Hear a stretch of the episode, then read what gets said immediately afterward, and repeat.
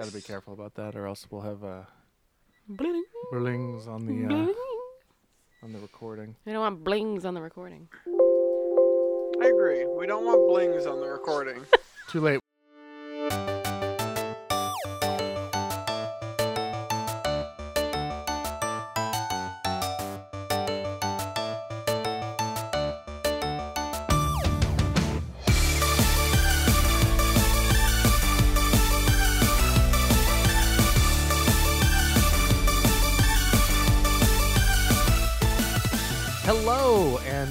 Welcome to No Refunds. We are a podcast that records about once a year, uh, and we are really excited to be coming to you with our quarterly update.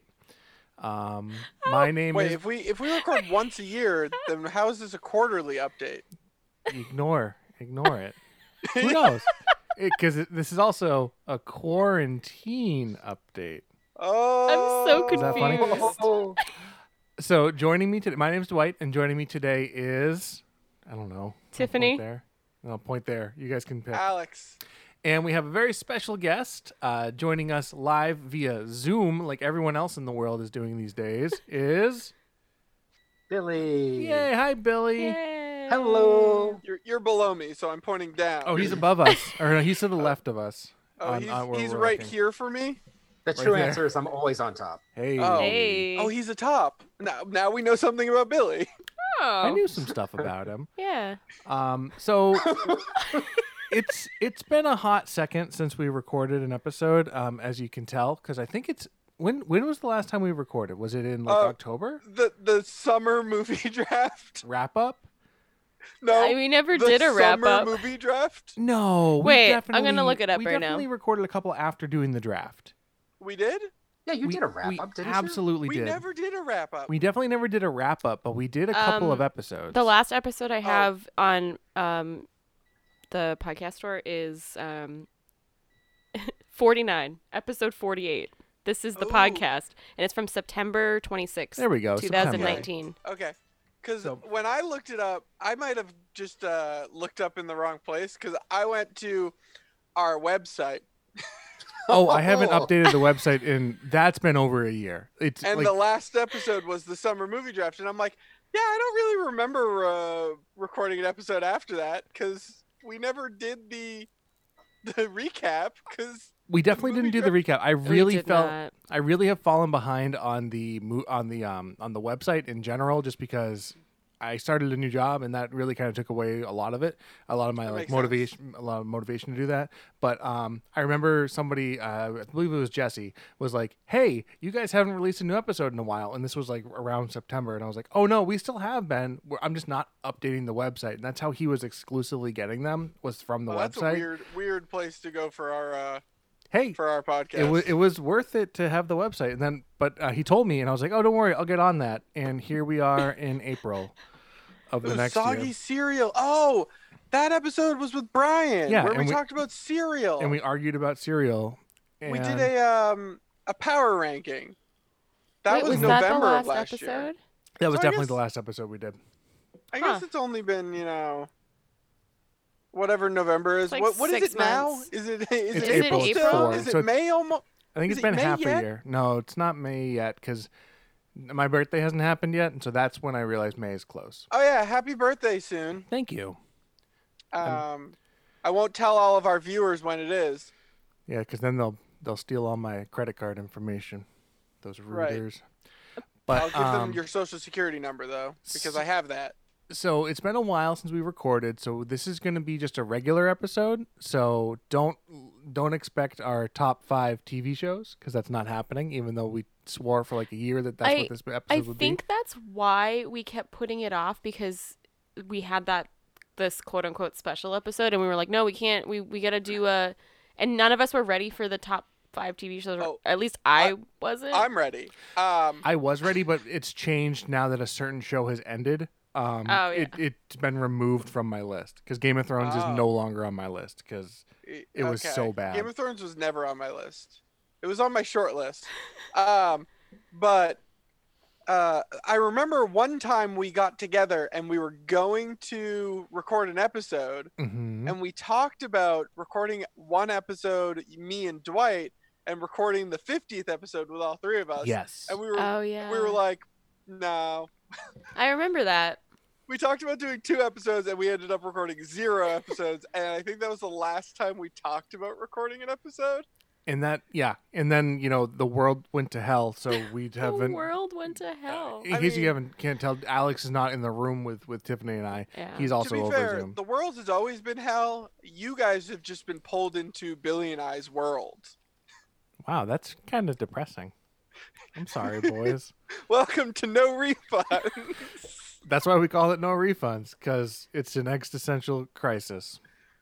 So, so speaking of existential oh my crises, how has everyone been coping through this? What have you guys been doing? What have you been? Uh, have you been doing anything kind of cool to keep your mind off of things, or have you been consuming any media? Have you been creating anything? What, what what's what's people been doing? Billy, what are you doing in this terrible, terrible, terrible time?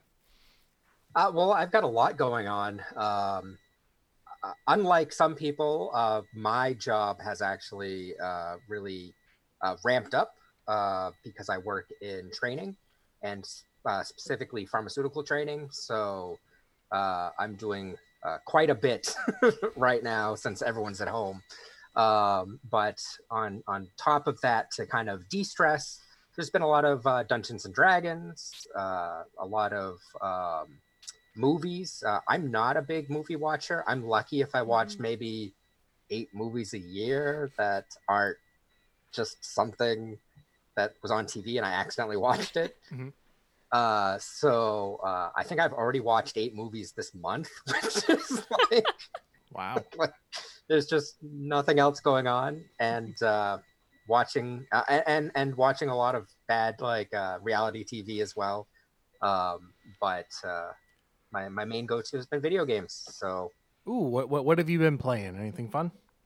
uh right now uh, i'm playing the final fantasy VII remake Oh my God! It finally came out. That's right. So how That's how right. how is that? Uh, personally, uh, I absolutely love it, uh, being a big fan of the original and uh, just enjoying the ability to see the characters that I love, um, you know, in this new beautiful way and getting to see their stories in a more in depth and, and beautifully organic, minus side quests way. Uh, it's it's it's really awesome. Um, and then the the it's it's just great. It's great. Alex, I see you shaking your head. Are you playing it as well, and are you experiencing whatever Billy's describing? Because I, I have I not bought it or played it yet. I mean, unlike unlike Billy, I haven't been taking my time with the game, and I'm done with it. Really? Um, did you like? Well, like, did you just like blitz through it, or have you just? no, I I took my sweet ass time with it. I just um, I just you know, I don't have like a job or somebody that loves me that wants to spend time with me like he I has. one of those. So so I just play games all the time.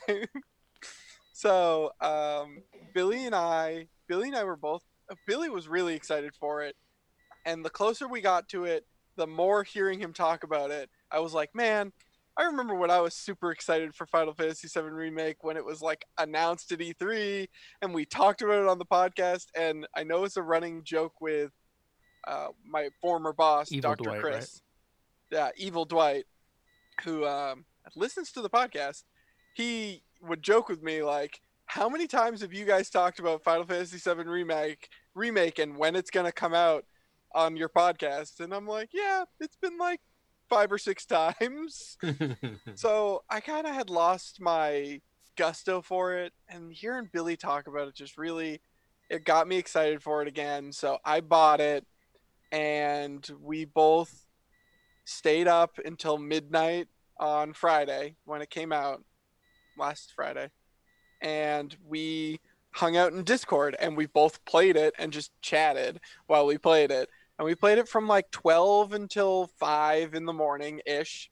Then we went to bed and then we got up at like 9 or 10 in the morning and started playing again. Billy took a shower first, like a freaking pleb. Um, I didn't. I literally rolled out of bed and then just turned on my PlayStation. and I put a solid I like I I would say I'm done done with it today. Um, I put in maybe 40 hours over the course of roughly a week. It was basically a job. Um, I really liked it. I have some nitpicky feelings about it that I think um, Billy shares mostly with me, but not a hundred percent. Um, I I think it's great, or else I wouldn't have played it like so quickly.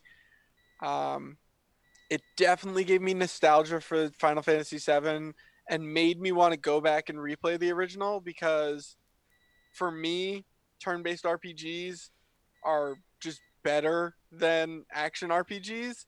I think they're cool, but I'd rather play a turn-based RPG version of Final Fantasy VII. I wish I could play the current remake as a turn-based RPG instead of an action RPG. I thought one of the things they had talked about as a feature was a more turn-based style for it. Is, is that not actually in the game? It is, but it's not like your conventional turn-based style. They have what they call classic, Mhm. um, which removes blocking and dodging from the game, and it becomes like you don't need to move. You just when combat starts, you can just you can move if you want, or you can just stand there. But either way, you're gonna get hit. Um, and it's to focus more on the abilities, but like it seems like a weird half measure. I wish there was a mode where it was just like when an encounter starts, you get to see the bad guys on the left side of the screen and the good guys on the right side of the screen, and you see your ATB meter load up or fill up, and then it's your turn. Like, I wish that was a style that you could play this game because I probably would have just played the game twice all the way through. I would have been like, I'll play it once on classic mode, and then I'll play it once on action RPG mode to see like what the difference is. Hmm. But I tried toying around with the different difficulties um, already. There's classic and easy, which are which basically feel the same. They, they, there's not a big enough difference between them. Classic, easy, normal, which is pretty hard, and then hard, which is impossible. um, I, I've tried a few battles on hard, and I've just been like, nope, hard's not for me. So I was thinking about going through and trying like to play the game on hard, and I was just like, nope, nope, because I'm I'm not that kind of guy that likes to play games for for their difficulty. Mhm. Um, I don't mind when a game's difficult at times, like when it's earned. Like I loved God of War, that final Valkyrie fight. Yep. It drove me insane, but I kept trying because I was like, this feels like earned end game difficulty. There are certain things in the hard difficulty of Final Fantasy VII where I'm just like, why is this impossibly hard? And how impossibly hard would a boss be? Like I just go, no. Oh, so you're no, struggling on regular enemies in, Oh, in yeah, hard mode? just like like things that you could call mini bosses, but really just like regular enemies. Um, Yeesh. overall, I loved it. Like The- I think it's a great translation of the original. The characters, at, overall, have improved because they let the game breathe more in this one.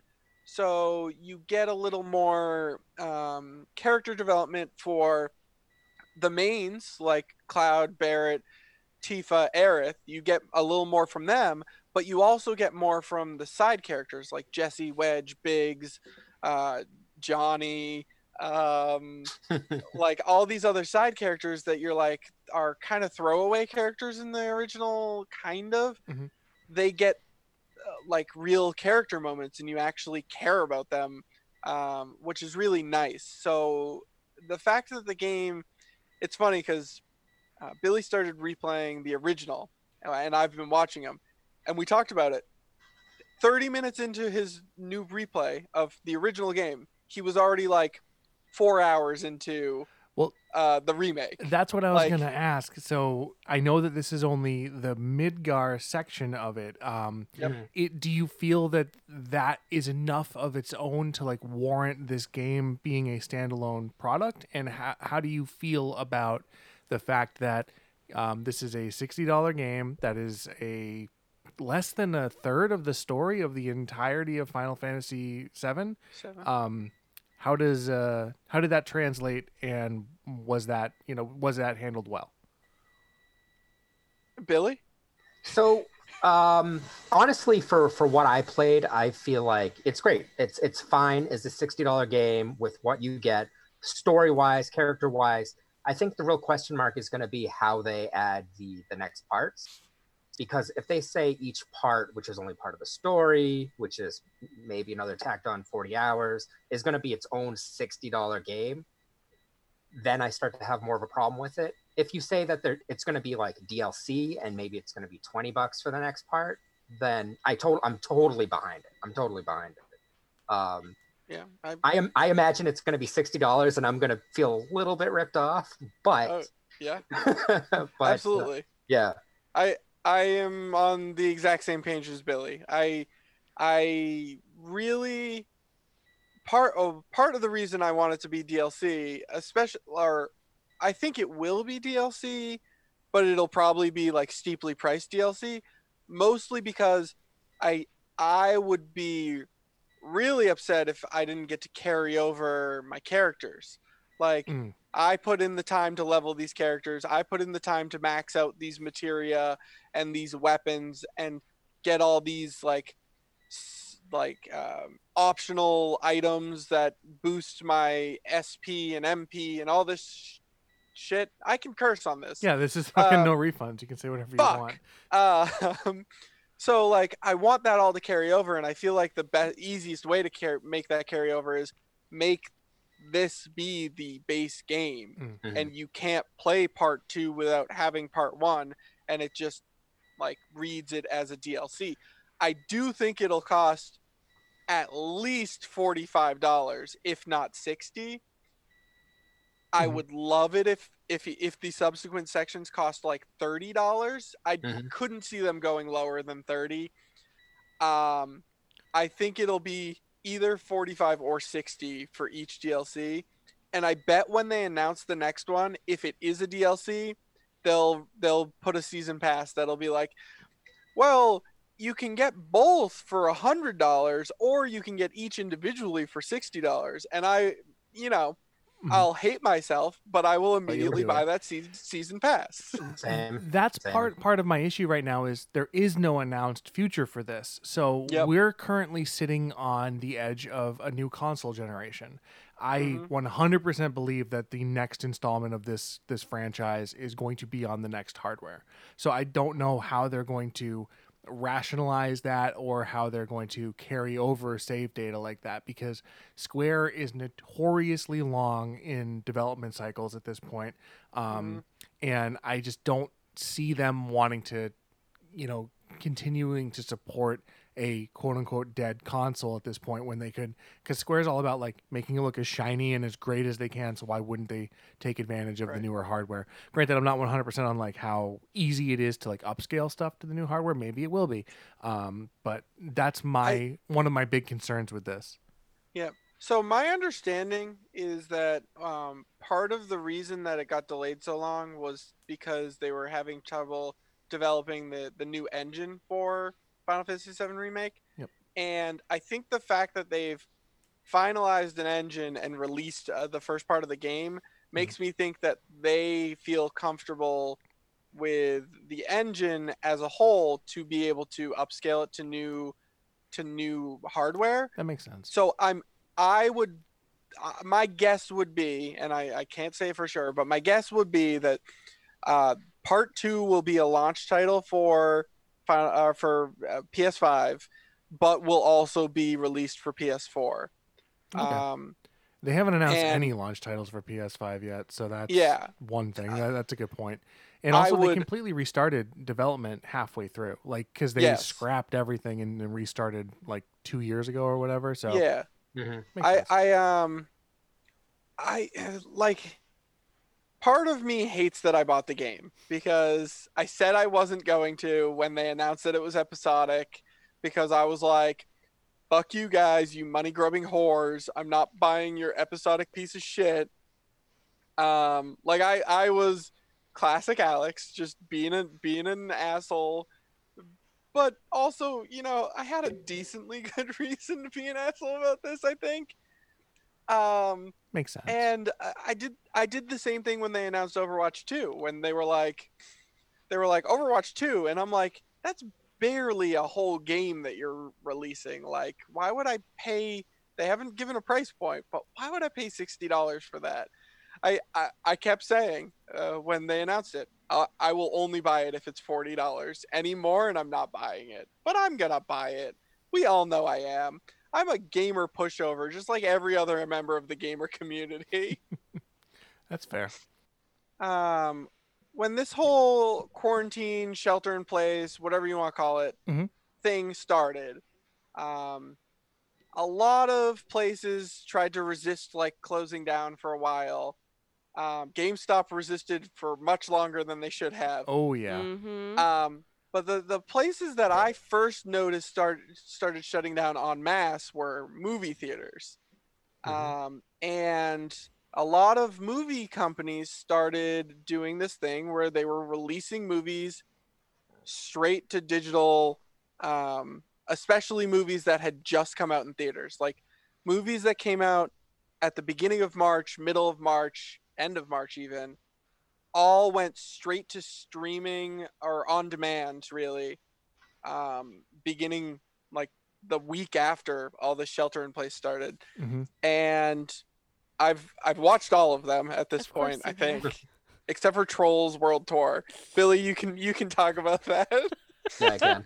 but um my first question is what do you guys think of this like idea? Like it's something that i've i've always kind of dr- dreamed would happen someday that movies would release directly to on demand for those people that don't want to go to the movies don't want that experience but still want to be able to see new movies.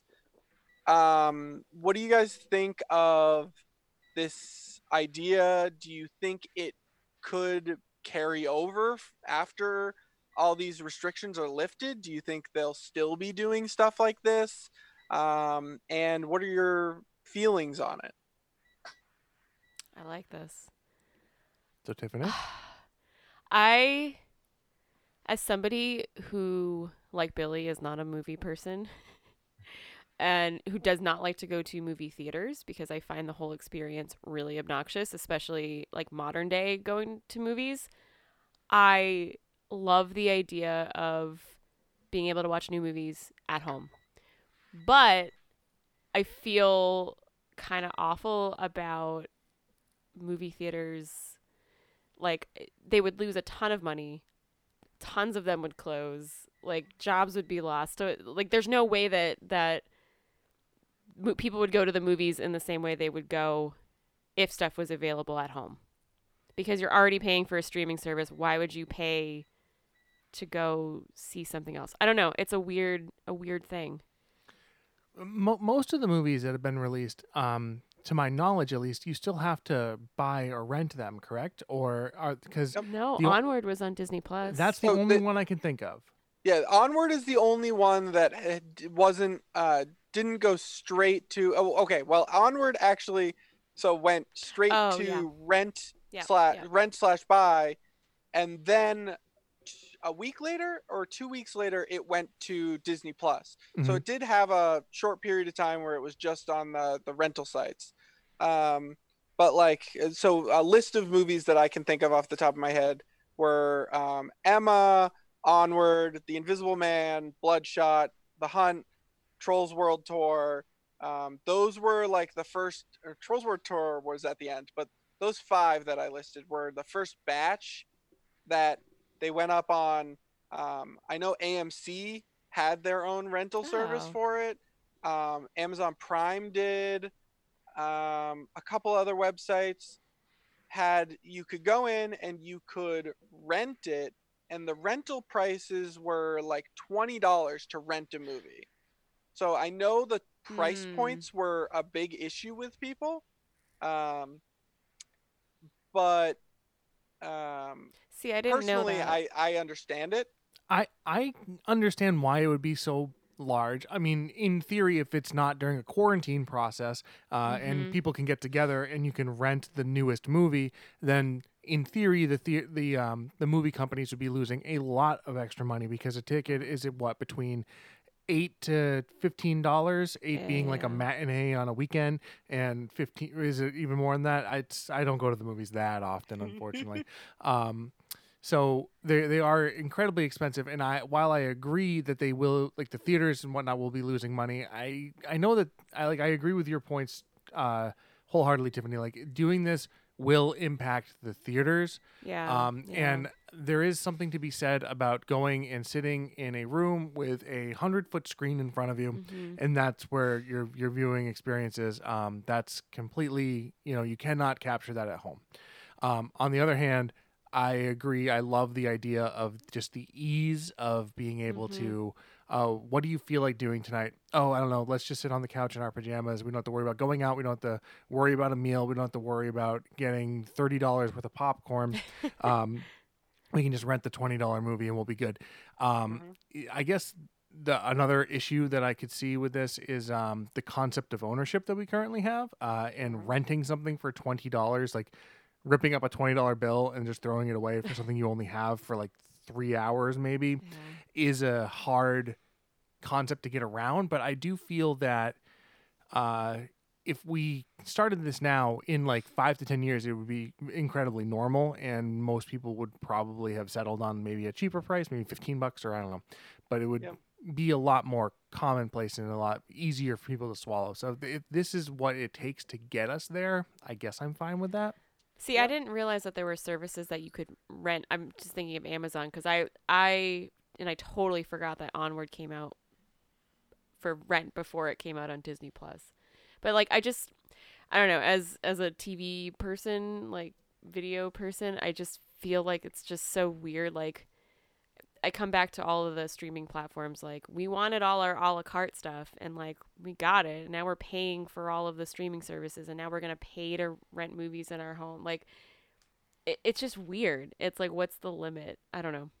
It just, it's a weird th- concept. I I do think what's interesting about this, though, is then you have somebody on the other hand, like Billy, who has uh, gone out of his way and said that he only goes to like eight movies a year, and he's already seen eight this year. So it's for someone like him, it's clearly um, working. I, is that what you've been doing, Billy, or have you just been watching like Netflix?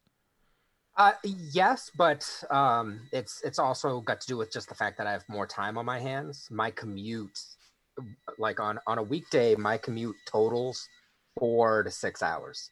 So, um, yeah, it's like two to three hours one way. Ouch! That's oh my rough. god. Right. So, um, so I I'm I'm getting back six hours a day, roughly, and uh, so that means I've I need something to fill that time, and movies are sometimes that thing. Makes sense. Wow. Alex, have you been partaking with this this service? So I I haven't because literally all the movies that they've released this way, with except for Trolls World Tour, which I just have no interest in seeing, I saw in theaters right before they closed all the theaters. so And have, have have they just released no other new movies?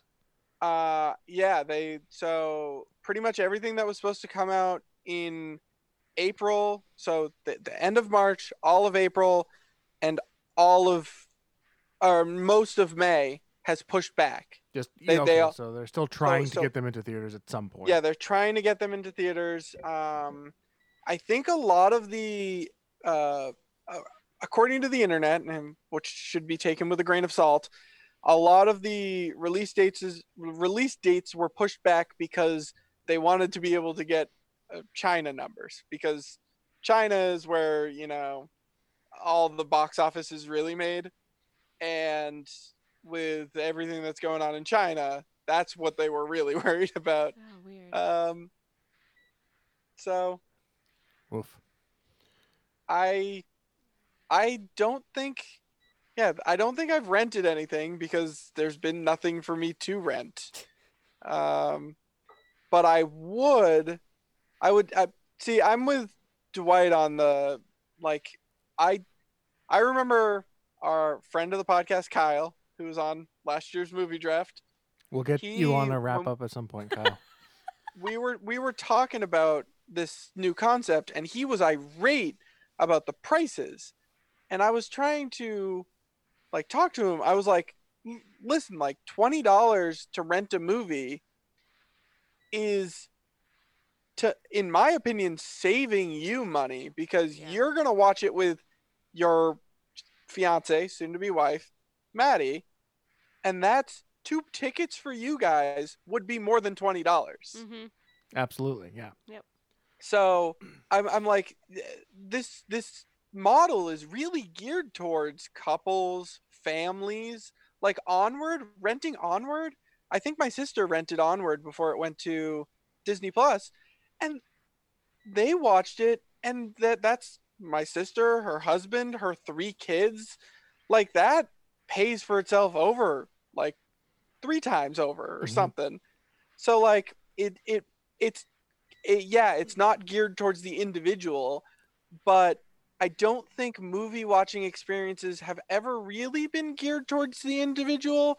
It's always been about coming together and like experiencing the art form together and then talking about it afterwards. Mhm. Like, I've always enjoyed going to see a movie with Dwight and Tiffany, not because I like their company, Oh. but because I like talking to them about wait, what? Alex doesn't like my, is, Excuse is me? laughing at my disapproving head shakes. Excuse I'm, me. I'm making a joke. I know. I'm I'm I'm just saying like like part of the reason of going out to the movies to me is being able to talk about it afterwards Hmm. with somebody. And that doesn't always mean that I go to the movies with somebody. Sometimes I see a movie alone and then I have to wait for somebody else to see it so I can talk to them. But usually I try to make it a social event where I go get, you know, tips and tenders with Dwight and Tiffany and then we go see Wonder Woman or whatever we saw, Kong Skull Island. Sorry, KSI, KSI, TM. Jesus fucking Christ. Um, and and then like afterwards we talk about it. That's kind of like where this podcast was born to a certain degree. Um, was like us wanting to be able to talk about like video games and movies and TV shows and be have an outlet to talk about it, but also an excuse to see each other. Um, so like that's what it's all about. So being able to be like, hey, come over. I'm gonna rent the Mhm. hunt tonight and we're gonna watch it.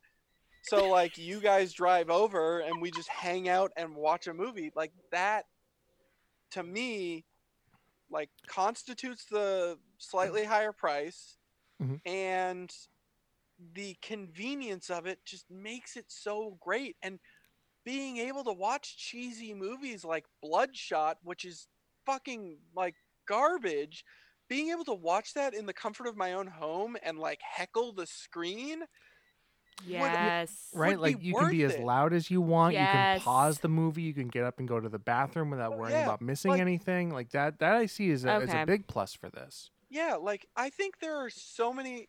I I think people, um, like in this day and age, are always so quick to look at the negatives hmm of any situation before looking at the positives and the negatives will bring you down and then it takes so many more positives to like outweigh that Mhm. and listen this is coming from the most negative person like in the history of time but like i think the positives way outweigh the negatives in this situation.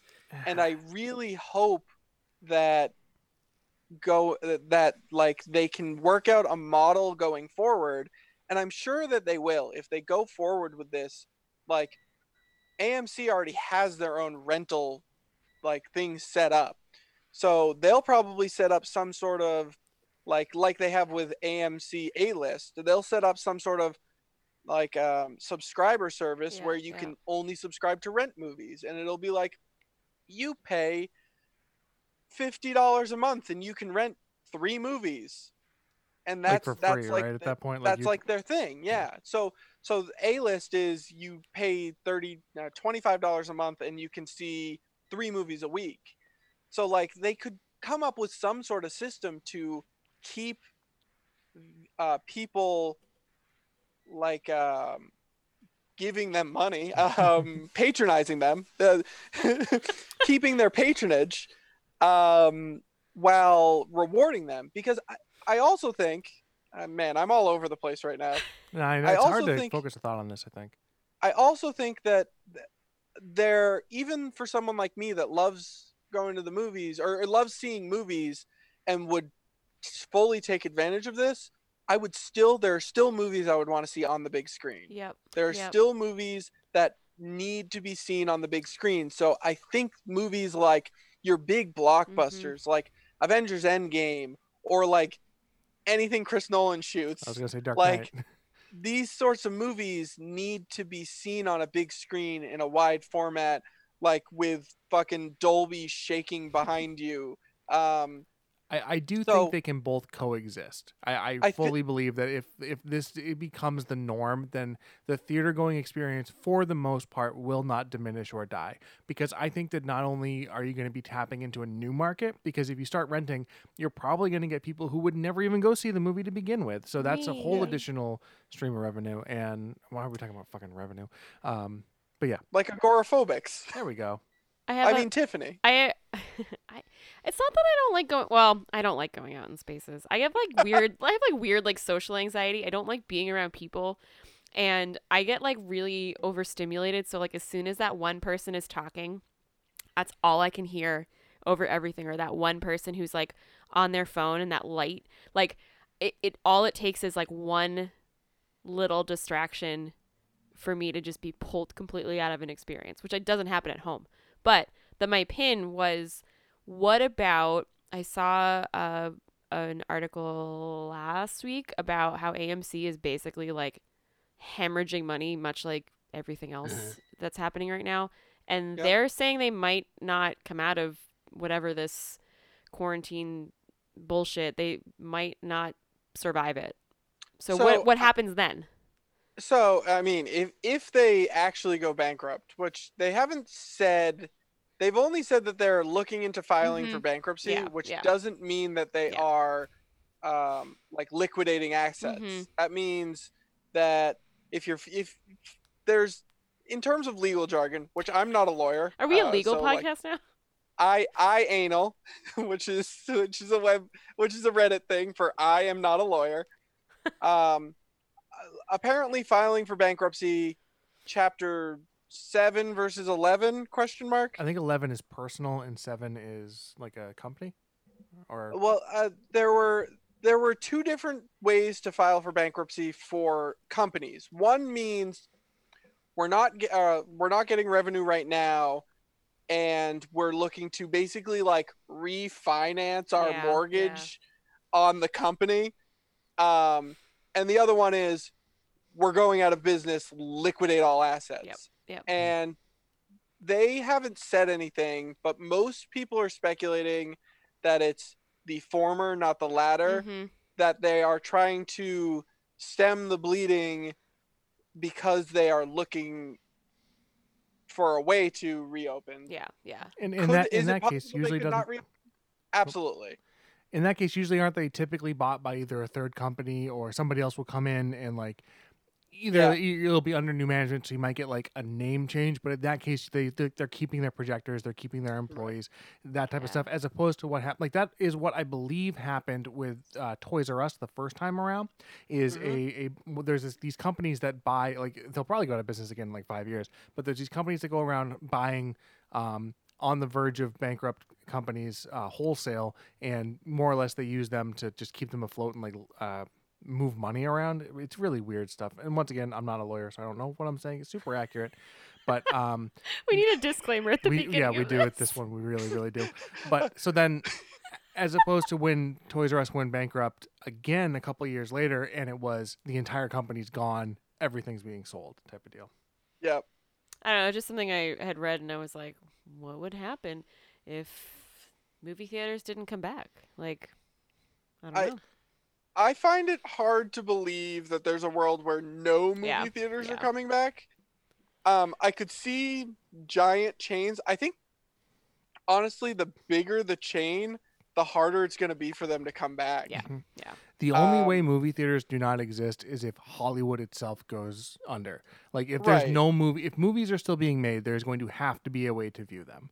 Um, Right. Or like they will have to have some sort of Yeah, distribution. yeah. So odds are there will either be a new era of like different types of movie theaters or different like brands of movie theaters, or we are just going to shift more into, um, you know, the small indie house Mhm. stuff for like your specialized theaters, your local stuff, Oh, your that would be so cool. yeah, like you know the way things used to be, where you didn't have these big multiplexes. It would be like there's one movie that shows every week Yeah. or whatever. There's there's one theater with one screen and you can only watch this one movie.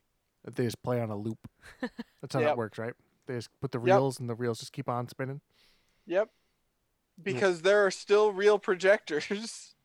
Uh, there are in the world, but you're right. mean, they're obviously not being Most most theaters are all digital at this point, which makes me sad. because of James Cameron. It's all his fault. Fucking James Cameron. James Cameron does what James Cameron does because James Cameron is James Cameron. So, um, Billy, of, of all the movies that you've watched while uh, in quarantine, which one has been your favorite, and what have you enjoyed about them? Uh, so the the most recent one that I watched was uh, Jojo Rabbit, Um, and uh, it, it's been the one that uh, I've liked the most, and it came as a big surprise to me. So uh, honestly, I hadn't heard of it before. You know, uh, award season, Mhm. and even as award season came, I was just like, why do I want to watch this movie about Nazis and children? And then I heard the director that was attached to it, and I'm not going to even try to say his name because I can't. Taika But, um, Waititi. Thank you. Uh, and and I was just like, this this doesn't make any sense. Like I, so I became intrigued, but uh, I like I wasn't gonna find time. I wasn't gonna like carve out time to go see this movie. And then I, I got the chance to watch it. I did, and it was it was really really good. and uh, it's it's I think it's my favorite movie of the year so far for me. That's really good. Yeah. I don't remember. We haven't definitely haven't talked about. Can we just do a year recap, a seven month Well, recap? A life recap. Uh, so yeah, um last night weird aside last night billy brian and i decided to have a video chat because we were just like we haven't seen each other in a while let's like video chat and we were talking about how tonight we're recording uh, a podcast and brian was like you should talk about every movie you've seen since the last uh last time you recorded that has to be at least in the fifties. Like, it's And- got to and I was so like, many. And I was like, I wonder how many that is. And he was like, Well, when was the last time you recorded an episode? And I thought it was May of last year, but it was November of last year. So so that September. that nar- September. that lowers the numbers down pretty significantly to September. So six months, uh, right? So Uh, I think that makes I think it's like 30 movies. I think and it's not a big number. And I and not he and he number. it's more movies than I goes- see in he like five years. He goes, What you guys should do is you guys should do a rapid fire round where you take 60 seconds to talk about each movie. And I go, That would be 30 minutes. And he goes, Oh, well, then just do 30 seconds. And I go, That's still 15 minutes. And he goes, Well, do you think you could do it in 10 seconds? And I go, Maybe. So do you have a list of them? Do you want to do that? Is that what you're saying? um, let me just find the cutoff. Are you looking at Ford something on your computer? Ferrari. Because Okay, I could do this. you, you look like you're Rain Manning it, where it's just like in your head and you're just you're just doing all of these calculations in your mind, like what movies you've seen. But I know you're looking at a list. do you want to do I it? I think I think I can do this. Okay. It would, uh, All right, okay, so I'm gonna, somebody's gonna, I'm gonna, to have ti- a, I'm a gonna, timer. I'm gonna time you, and after each 10 second interval, I'm just gonna yell out next, and you're gonna have to start talking about the next one. All right? I think that's fair. Are we ready? Yeah, yeah, yeah. Five, four, three, two, go. Uh, the Hunt is about. Uh, it's a weird political thing that was kind of on the nose, but kind of funny at the same time. And it was like, ooh, what if the Democrats are the bad people? Uh, Bloodshot is Vin Diesel, and it's terrible. It's terrible, terrible, terrible, but it's awesome and terrible and terrible. It was based on a comic, right? Next. Yeah. Uh, the Invisible Man was amazing. The trailer made it look so cheesy and bad, but it was amazing. Go see it, please. It's amazing. Yes, so next. Oh God, Onward. Onward was really surprising because Pixar's really lost me recently, and um, I loved it. I thought it was amazing, and Next. I loved it. Emma was kind of a letdown. I wanted it to be funnier than it was. It wasn't as quirky and funny as I really expected it to be, and it really made me Next. sad. Uh, Sonic the Hedgehog was surprisingly okay. I thought it was going to be a shit show, but it was like uh, fine-ish. Jim Carrey really Next. let me down though. Uh, Birds of Prey was actually surprisingly good. Um, I really liked parts of it and thought that it was funny and Next. sentimental. Uh, Star Wars: The Rise of Skywalker. Holy fucking shit! I don't even know how to talk about this movie without losing my goddamn mind. Next. Uh, Bombshell was fine. It was about an interesting subject, and I thought John Lithgow was the best part of the movie. But overall, it was just Next. like Little Women was amazing. Oh my god, every single actress in this movie was perfect. Um, Laura Dern, Saoirse Ronan, uh, that other girl. Next. Jumanji: The Next Level was surprisingly good. I, I the first one surprised me when it came out, and this one I was expecting even less. And I- like it was good. The Gentlemen. I love Guy Ritchie. I love Matthew McConaughey. This movie was perfect, like quintessential Guy Ritchie, and really worked for me. Next. Oh God, 1917 was kind of overrated. I don't like that word, but I'm gonna use it because I'm on a time crunch. Fuck. Um, it was fine. Next. Rich, uh, Richard Jewell. Oh my God, I saw this movie. I love Sam Rockwell. That's why I saw this movie. It's based on a true story, and that's pretty much all it has going Next. for it. it. Noelle Christmas movie. I only watched it because I love Anna Kendrick, and it was kind of fine, but it's not very good and forgettable. And just watch out. Next. Frozen 2. Um, I thought the story was actually better than the first Frozen, but the music was worse, so it ended up being a worse movie.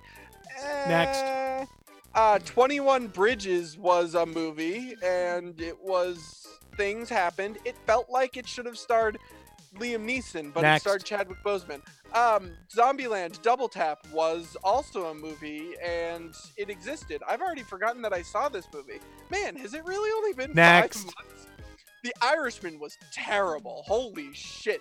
Okay, it wasn't actually that terrible, but holy shit, I can't understand why people love this movie so much. It's three Next. of the most boring. Um, Between Two Ferns, the movie. Fuck.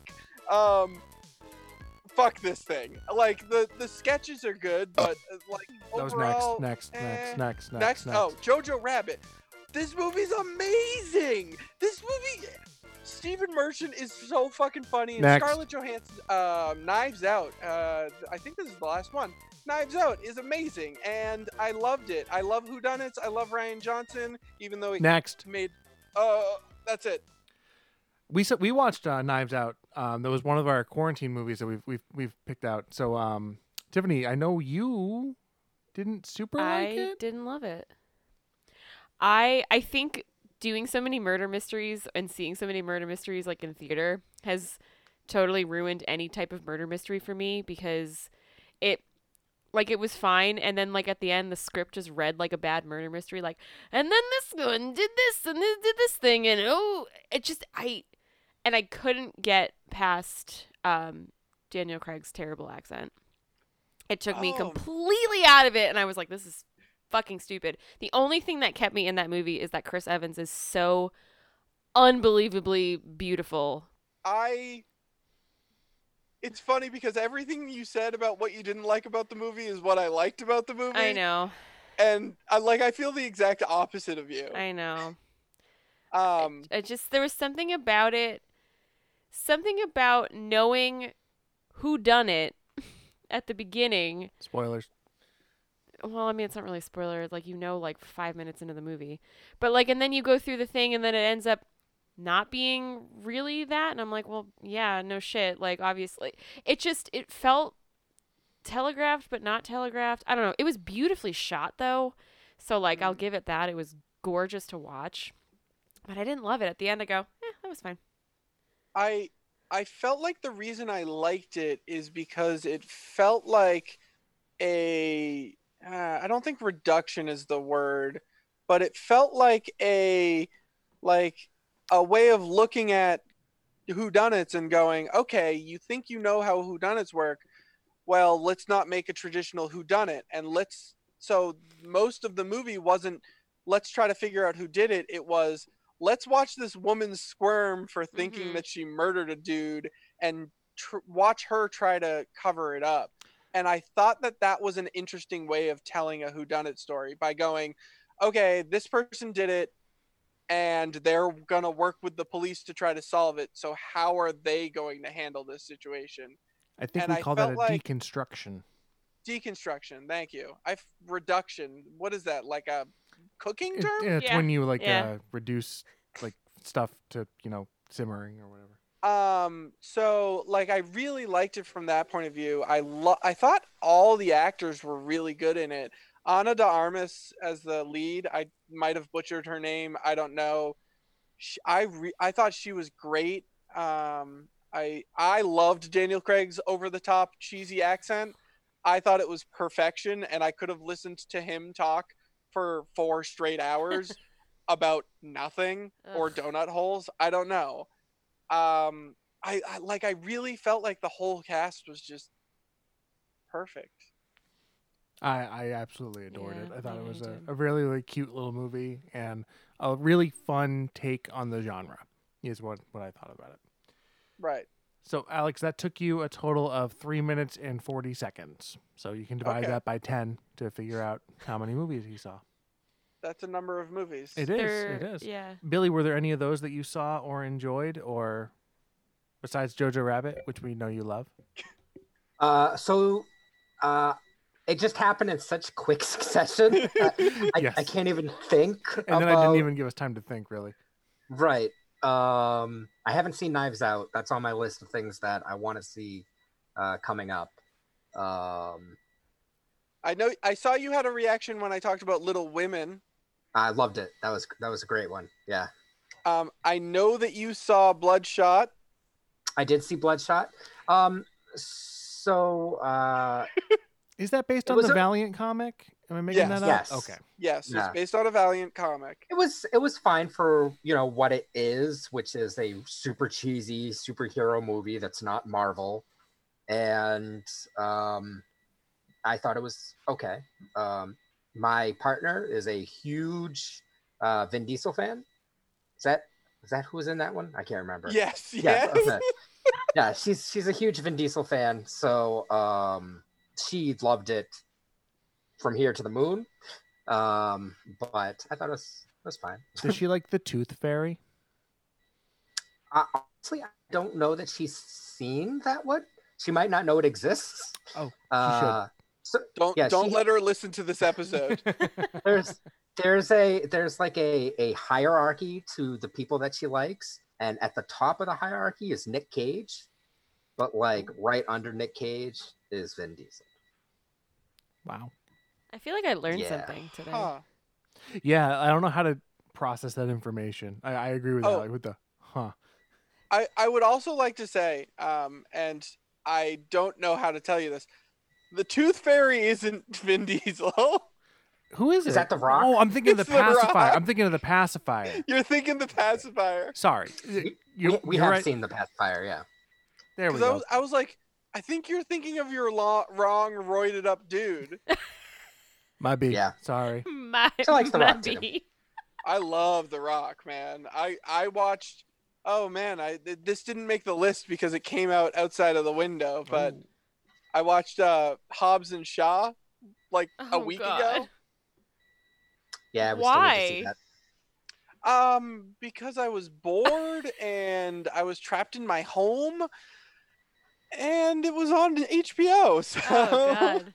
Yeah, if you want to ask questions about why, I should tell you my list because there's things on it like Nightmare Shark. Mm, What's Nightmare Shark? is that? That sounds awesome. What's Nightmare I so so if you were to tell me that you would pay me money, actual money, to give you a synopsis of this movie, I couldn't. It was so confusing and poorly put together. Apparently, there's this shark that's in people's nightmares, Freddy Krueger Freddy style, Krueger trying to eat them. Yeah. And- That sounds awesome. What? Yeah, no, uh, yeah. So there's a shark. It's in people's nightmares. There's like this group of like young 20-ish adults that are going to therapy because they have these recurring nightmares about this shark trying to eat them. But then you find out that the therapist who has them in a special like cabin to shelter them from the world while they get help is actually someone who is praying to the shark god and he's trying to make the shark god reborn by killing these people in their sleep Okay, uh, like on paper, that sounds very H.P. Lovecraftian. Sounds amazing. Like, that sounds very Lovecraftian. Yeah, it's very elder paper. god, old god, like trying to bring Yeah, someone in through But it also sounds like shitty sci-fi channel movie. yeah it, it So- was not good Um, can you tell me about Extinction Predator X? me Yeah, Because you I, I sure as What is fuck that? can't. watched it What like is that? a month Yeah. before you watched Nightmare Shark. Yeah. Um honestly, I can't remember that one. So we had a string of watching really, really bad uh movies, and I'm talking like really bad movies. Like uh so It's On also letter- known as also known as Jurassic Predator or Alligator X. oh it's that one. Oh Oh, silly me. Yeah. Of course, it's that one. Duh. right. Yeah, so there's there's a an alligator aller an alligator, Alligator. mutant in the I think it's the swamps of Louisiana that we are call it that the are hunting. yeah that are hunting people and this this one really badass woman has to uh like protect herself she's like she inherited some land that her father owned but this other guy's trying to claim it so this other guy's trying to use this mutant alligator to eat her but instead it's eating everyone else I love it. Okay. Oh man, that sounds like a quality film. It does. Uh, Tiffany and I watched a very quality film that sounds like it's along the the lines of these. It it was called VelociPastor. Oh, it was so good. i want to see that Oh, it was so good. It was awesome, Billy. It was so. Eh, oh, you'll love it. I think that they knew what they were doing. Like they knew that they were making a shitty B movie with it. Tiffany, do you want to explain VelociPastor? Okay. So, VelociPastor is a movie in which this this guy who's a who's a pastor, he gets attacked by something, and he, he has goes on a mission trip to like a a uh, South yeah yeah like a some- South African somewhere. continent or And country and gets attacked. He gets attacked, and then he then gains the ability to turn into a velociraptor. M- Makes and sense so far. that's pretty much all you need to know. And it's it's shot. It looks like a film school movie, so it looks like like college kids are shooting it.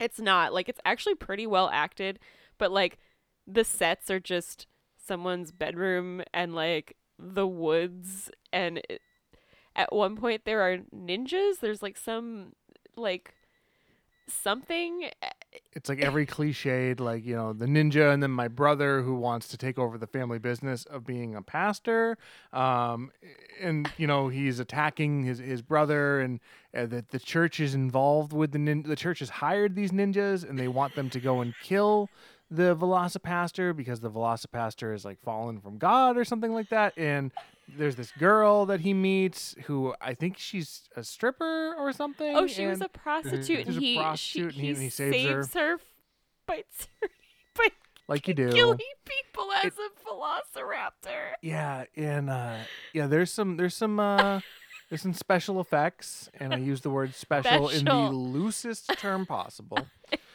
Uh, It sounds like he's he's less of a velociraptor and more of a philosopher pastor. yes, It was great. you got it. It was brilliant. It was so funny. It was. Where did we watch that on? Uh, I- It was on Hulu or Am- I think it was on Amazon Prime. Yeah, I It- think it's on Amazon Prime. It was I great. That's where we saw it. Worth a watch. Because for like sure. I, I fell down an Amazon Prime rabbit hole of like just shitty 80s and 70s horror because there's a lot of them. Yep. I watched this one. I think I might have already talked about it on here about a guy who um, gets an industrial strength microwave and he starts killing people and cooking them in the microwave. Um, I don't recall this. it, it- because he wanted to um and he because his wife has ter- cooks terribly and he ends up killing her and cooking her and so he becomes addicted to killing and cooking people in his microwave and i think it's called Huh. the microwave like it was like the, the worst movie ever and i was just like looking for other shitty schlock stuff like that so we fell down that rabbit hole uh well that was a different Huh. time but still. I hear you. I hear you. VelociPastor though. It was great. we also need to get together and watch guardians Guardians. Yes.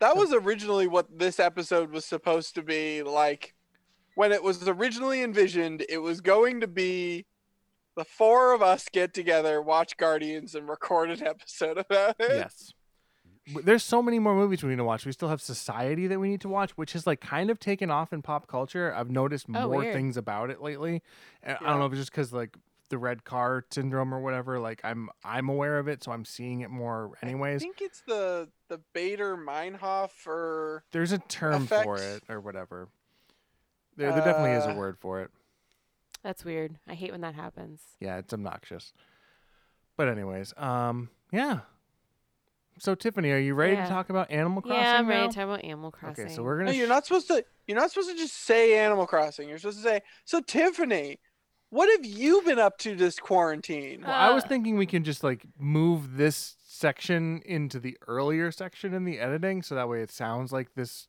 No, float no, down- I no? want to You all want the I want full to fight. all You want the full. It wasn't a fight. It was just me being like, There I'm was no fight. no. I just got bored and I got Yeah, and then it's like it's like when you're uh doing like something like a physical activity and like you warm up and you get Huh. all loose and then you stop doing that and then someone's like oh hey you want to run five more miles and i'm like no i fucking cooled down already so it's like i have to like get back into that i was all warmed up and loose and lubed up and ready to go and then i dried up that seems inappropriate. okay. Uh, please don't phrase it like that. So, um, we've talked Um, about movies a lot on this I'm- podcast. Tiffany, is there any other medium that you would like to discuss that you've been doing while in a quarantine? guys Was that a good Yes, enough that transition, involves Alex? lube. It involves lube and wetness. And, and and terraforming and guys i'm so wet for animal crossing and trash pandas. Yeah, there's a lot of trash pandas. Uh, there's at least three. Animal Crossing came out. Animal Crossing New Horizons came out. And it is a game. Now, And it is my life. you almost, not almost didn't get it, but there Oh, was a whole Can I series of events leading up to this game Yes. coming out where you were in a mild panic mode. Okay, Would you like to recount can I can I tell this story? Okay. So, I Animal Crossing is my favorite game ever. Period. Hard stop forever. Um, I those of you who listen to the podcast know that I'm not really into video games. I'm a really casual gamer. I play puzzle games on my phone. Um, I'm not really somebody who's gonna sink 80 hours into a game. Um, but Animal Crossing is that game for me. So I have been waiting for this game for what a year. When did they announce it? Uh, they announced it at last E3. Yes, so Okay. it's been about almost a year. So it was supposed to come out last year. Maybe it was, It was supposed to come out in before Christmas last year, and then it got pushed back to March. So I've been waiting for this game. Literally, all I think about is Animal Crossing. So I pre-order it at Christmas time. Um, I'm so excited Where'd you pre-order it? at GameStop. Um, so pre-ordered it at GameStop, and then um, and then the world started going. Well, so so we ended up going to PAX East. That's a whole other thing we can talk about at another time. But um, so we went to PAX East, got to play the game, and it was great. Billy was there. Um, so like my hype was just like my hype was there. It was it was building. So as we're getting closer to this game coming out, uh, is when the world started to implode on itself and um, things started to close and work started to get, you know, working from home started to become a thing. So I was kind of like, oh, I really hope GameStop is going to stay open. Like, I need to get Animal Crossing, like, because I pre ordered a physical copy of it. So we get to uh, the day before it's supposed to get released, and I'm on Facebook, and I get a notification that the mall is closing. The mall, not GameStop itself, but uh, Simon Malls was like, we're closing all of our malls across the country, and it was like mid afternoon, and I was like, Dwight, I gotta go. I gotta go get in. I gotta go get my. I gotta figure out what the fuck is happening. I gotta go. Get in my car, drive to the mall, which is like ten minutes away, and I run into the GameStop, and I'm like. there's like one other person in the store, and I'm like, "Uh, the mall's closing. I need my game, Animal Crossing. I pre-ordered it, and the guy's like, "What the fuck are you talking about?" They had not been told the mall was closing. Nothing was ha- like, they had no idea what was going on. They were just like, "This woman is in the store, like, ranting about Animal Crossing because she can't get it because the mall is closing." And I looked like a crazy person. So what I ended up doing was canceling my pre-order, buying Nintendo money, and then pre-ordering the digital copy. And it was a saga. And then the mall closed, so I wouldn't have been able to get my game ever. Like I don't know what I would have done if I didn't go to the mall that day. So that's my story about how I got Animal Crossing and looked like a lunatic. But that the good? game, but the game, yeah, it's perfect. but the game came out. You were able to download it the day of, and you started your town. What's the name of your town? What are you It's doing? my How are you enjoying it? Sorry, it's an island. New I- Horizons is I'm an islands. old school gamer with with Animal Crossing. It's Hold- always hold town Um. Everyone has For- islands. For, for those of us who don't know what Animal Crossing Oh. is, and for the Judds out there that don't like when we don't describe things, Sorry. which I think we've done several times on this episode. Sorry. We're getting back. We're knocking the rust some- off. We're kicking the rust off. We're getting But better. um, So, Animal Crossing is a game. It is a simulation game uh, in which you are a villager. That's what they call it, which is weird because it's not a village, but you're a villager. You are a human. Um, this like cute little human, and you live amongst anthropomorphic animals um, on an island in this game, and then previously it's a town. But basically, you're doing simulation life type stuff. You are picking weeds, you are shaking trees, and and gathering fruit and bugs and fish and selling them to the well, it's not Tom Nook in this game, but um, you're selling them to make bells, which is the in-game currency. You are upgrading your home. You are basically taking care of the land, and it sounds really boring when you say it like that. but it's adorable. It's just like adorable themed. Everything is just so cute and whimsical and magical, and it's just so relaxing. I don't know if that kind of sums up. No, I think I think it does. Crossing. And and one of the the biggest gameplay mechanics of Animal Crossing is that um one hour in real time is one hour in game time. So Mm. the game progresses Yeah. naturally. So we'll pay bells for a hammock. I have a hammock if you oh, want I have one. a hammock. We yeah, Billy, we got hammocks. We got we got hammocks Billy up is the ass. sending us we, we- we, messages got through you. We Zoom. got you covered, buddy. You have hammocks in your ass? yeah. Multiple? Mm, yeah, maybe. What Um, have you been practicing during quarantine? playing Animal Crossing. So Whoa. um so that so the the fact that it l- is a one to one for real time is a well, at least when the games first came out is it was a big draw because like it's meant to simulate like a really laid back relaxed lifestyle. And so if you want to build something in your town you might have to wait you know a day two days in in Mhm. real time in order for some this is like the original farmville Yeah, like yeah. um y- if you want something you have, you're gonna have to wait for it. And that makes it all the more sweeter once it actually arrives. And so there are times where you know i have uh, been undergoing a construction project in my town which involves moving all of my animal houses uh, there's 10 of them and so that took me you know i think seven days because most of them weren't where i wanted them to be and so you're moving one a day and it's just a really long and complex process You should also note so in this game, so every game that's come out, they've added kind of some different things or taken away different gameplay things. Like in in one game, you're just living in the town amongst all of the other people and kind of doing stuff. And then in another game, you're the mayor, so you are. Um, they added the ability to add things like um, not bridges, but well, actually, were there bridges? Yeah, yeah you it could was a build community project you could do community projects and things like that. And so now in this game, um, you're not the mayor, you're the residents. Pr- s- I don't know, I think it's like representative. resident, resident advisor I think or it's called. something. I think s- I think slumlord is the correct term. No, because you're not involved in the government at all. You're just kind of like a, you're like the RA of the the island. I, I Um, would say slumlord, landlord, kind of. No, you're not because no, you're not. definitely not. not Tom Nook this- is the landlord. Yeah, Tom Nook is not. No, Tom Tom Nook is the like the mafia boss. You're his like uh, consigliere. You're a, you're a you're a made man. Um, but in this game, they added the ability for you to uh, terraform your island. So in previous games, you got your island; it was randomly gener- generated. Animals moved in. You like you didn't have much say over where things were. And then now, you literally get to pick where everything goes, and you have the ability to move those things. You have the ability to uh, change where rivers go and where cliffs are, and um, you can literally move everything. You can move trees, you can move flowers, you can move everything wherever you want, and it just takes so much damn time, but it's so satisfying.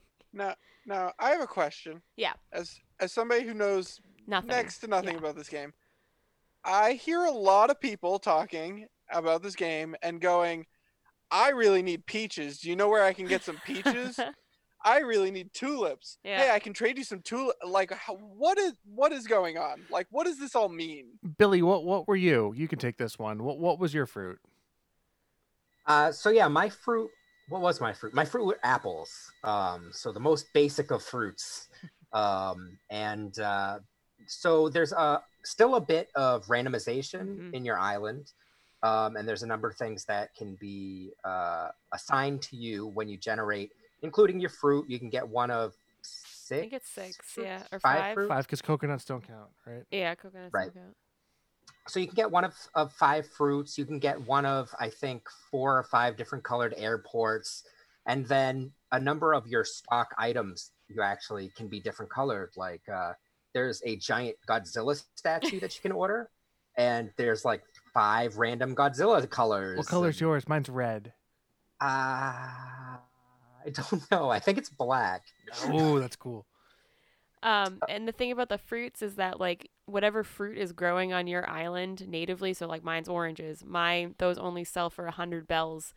But if you trade, so if I with you know via online play, if I go to Billy's Island, I can sell my oranges for 500 bells a piece. So it's it's kind of like this like trade and barter. Like I went to uh, Bonnie's Island today and I dropped off flowers for Billy. Did you get your flowers by the way? I did, thank you. Okay, you're welcome. Yay.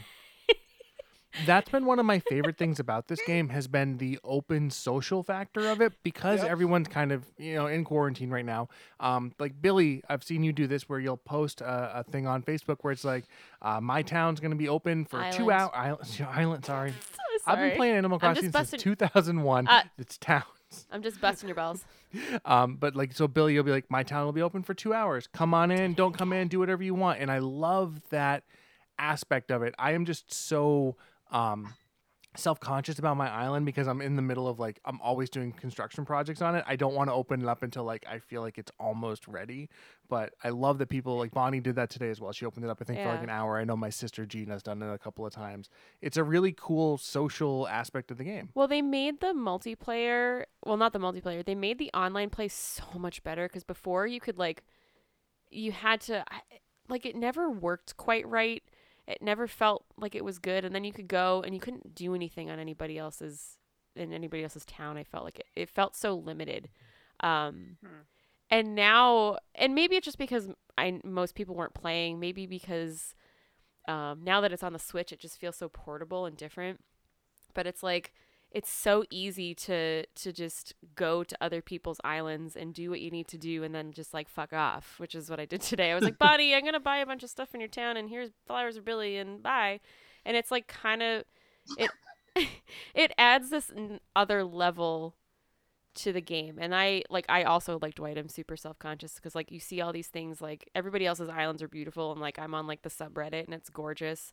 Everybody's pictures and i'm like my island looks like shit so it gets like really hard.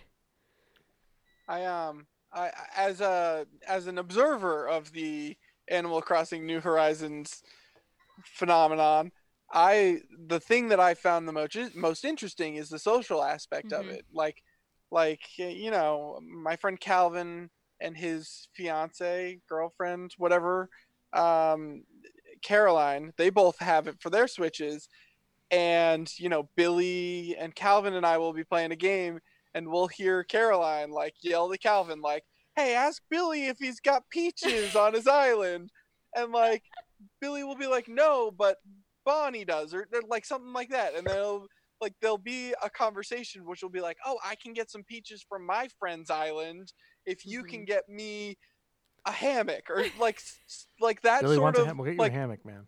That sort of verbal bartering Mhm. system happens in real life, Yeah. not even in the game. It Yeah. happens in real life, and then they make it happen in the game, and that has been fascinating to me to observe. Like I, I'm never, I've never played the game.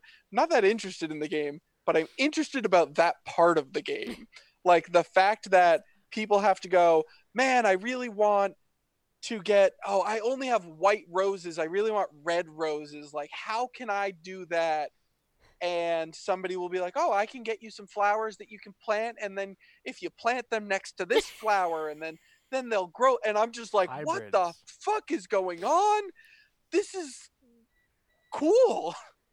It's so weird too because prior to this game um i feel like so the two things have happened. One there's this like crazy social phenomenon and everybody's playing it but then there's also people who are like what's animal crossing? And the fact that animal crossing has been in the united states for almost 20 years and people don't know what it is and like how big it is like now I just want to know when that happened because like i've been amped up on animal crossing for almost as long so i think for 15 years since you we played it in college Yeah, we figured it out. We pinpointed the exact moment that Tiffany first played Animal Crossing, which was freshman year of college when she visited my dorm. yeah and i played it for the whole day and, But- and the that's the only reason she loves you I Yeah, believe it. I because of believe that. it. but I- it's but it's so strange because like i've been playing this game for 15 years and it's been on my radar and then city folk and new leaf came out for the ds um and gamecube and wii. But like it's been a game that's been in existence for a while. It's a it's a franchise that's been around. And the fact that people either don't know what it is or like this is their first animal crossing game it like is blowing my mind that people don't know have never heard of it before. And i'm like this is this is not new guys. Tom nook has been an asshole for years for for me and like i i like to think that i have my ear to the ground to so to say with the gaming community. I tend to i tend to be kind of on the up and up with what's going on. I've always known that animal crossing is a thing hmm but every time i talk to somebody about it i never understand what it's about and i feel like i've only learned with this one hmm because it involves people talking about it so damn much because that feels like a, nece- a necessary part of the game. it's not though. Like- that's the thing. It's totally not. You do not have to play like that. You do not have to I- do anything that involves multiplayer or going to anybody's island. You do not. And i think just people being home and Yeah. how easy the game has made it for you to get online and go to people's islands i think has made that whole the whole system of of playing animal crossing so different because it was it, you've always had the ability well you haven't always had the ability to go to people's towns but it was just felt so cumbersome I, I'm pretty sure you have. Um, you have I, but it's been eighty five percent sure, even in the GameCube game, you could visit somebody else's town. I don't remember how to do it, but there was a train and you could get on it, and I'm pretty sure you could. you could but it wasn't easy No, it was a bitch. it like, was difficult You would have to have. I think it was like you have to have two memory cards, and Animal Crossing filled up an entire memory card. It took 51 Mhm. blocks of memory, whatever the whatever size a block is. Um, that's how much it, it took on a memory card, and you'd have to have two of them, and they were not cheap back in the day. At least. Uh, 12 year old Dwight didn't think they were cheap. I don't know how much. They were probably like five bucks, but no, they were they were like 20 bucks. So like that's in and of itself is, is an additional thing you had to do. Then you had to have your friend physically come over with their town. You plug both of them into the yeah GameCube, yeah and then you would boot up one, get on your train, visit someone else, and but it would take like 15 minutes to like To to, do the entire process. It was a pain in the ass, and then you couldn't play at the same time.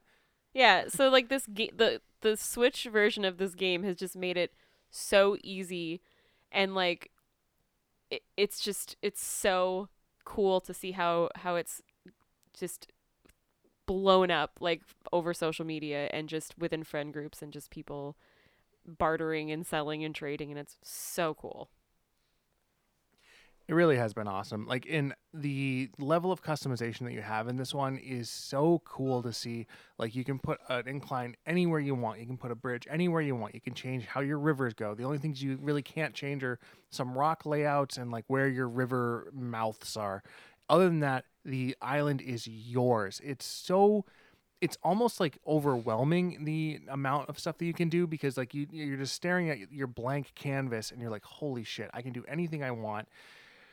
What do i do? I don't know how people play games like minecraft where you can literally do anything anything. Like this is like a, a weird level of like overwhelming anxiety for me for some of it and like you want it to be cool because there is this social aspect of having people come to your town so you want what you're showing to them to not be just like fucking weeds everywhere or like I I leave every day I hit all my rocks, but I never pick up the shit that comes out of them right away and I'll just leave it there for the next day. Whatever, I don't care. Like I don't want people to come over and just see my messy island. It's such a weird like thought process I go through when I'm playing this game. But I love it to death. It's so much fun. I don't know. But you haven't picked up any of your clothes Ah, here we go. Let's talk about quarantine. in your bed, in your bedroom, on your side of the bed. There are so you're so you're worried about your island, but you're not worried about your own cleanliness. People aren't allowed in my room. I'm allowed in your room. I'm allowed in your room. Ooh, okay, touche. And Billy, you can come in my room too if you want. Everyone's allowed in my room. That's just Wait, it's my room too. my side of the room though. Okay. It's which is, which is messy, so you don't want to come into it. Anything else about Animal Crossing? Oh shit, K.K. Slider's here tonight. I gotta go fucking Oh yeah, fuck. Yep. Damn it. Uh, so, so one of the things that I've I found very interesting because of the social aspect of how Animal Crossing is right now is the different ways that people play. Mhm, Like just just mhm. hearing how how Dwight was describing, oh yeah, I hit all my rocks and but I don't collect it. I wait until the next day, maybe. Like so I never hit anything on my island. I always go to a mystery island to get things. I never collect Huh. anything on my island. And I'm very anal about how I uh, organize my my backpack. Yep. So Same always- fam. Where are your tools? In your Uh, backpack. top row, top, row. Bottom row boy right here. No, top row. Top row, baby. And then, and and I always have a full stack of all the woods, rock, Oh. clay. And then I what like happens that. is when I collect more, I deposit the full stack and I start creating a new full stack. oh, I love that. I like And that. it- That's a good idea. I Big brain it. thoughts there, because then you can just craft whatever you need to at that point, right? Yeah. right, exactly. Ooh, that's and smart. and uh, so I'm in, I'm in the same boat where I'm in the process of of uh, terraforming Mm-hmm. and trying to get a layout that I like and. Am I gonna have you know a beach scene here, or am I gonna Mhm. have like a Zen garden over there? I don't know. Let's stick a house there and call it whatever. Um, Yeah, that so- fucked me because now I have to move all my houses. Yeah, same. Thanks, Nintendo. Ugh. How, Um, how do you feel, Billy? So, Billy, you've played before, right? Like this Yep, is not I've your first Animal Crossing game. 2001. So, how do you like the crafting system, and what are your thoughts on this new addition to the game? Uh, for the most part, um, 100% I like it. Um, I think that just the added ability to craft things gives me more to do. Mhm. Um, I remember in the GameCube uh, original one, like all you did was did errands for the animals Yep. constantly. It was just bounce, bounce, bounce, bounce, bounce, bounce, bounce, which was fine. But now I can actually focus on my own things because oh, I have to collect the stuff to make my giant rock. I have to collect the stuff to make my giant Godzilla, whatever it is that I want to do. Um, the tools breaking uh, Ugh. Uh, makes me I don't. rage. I, I, I feel like I'm in the minority here. I don't hate it. I, I think it gives me a reason to keep making tools where otherwise I wouldn't I wouldn't do it. I, like I just why would you need more tools? Um, I do wish that the durability was higher, just Yep. generally speaking. I wish you could just see the durability. That's what I want. It's like some would- indication as to like, oh, it's about to break. I know I need to get another one ready. Yep, exactly. Uh, one of the things that I've gotten the habit of doing um, is I will usually I don't break a tool like more than a tool a day. If if I make a tool and break it in the same day, then I must have been really busy. Uh, so it. what I'll do, what I do it.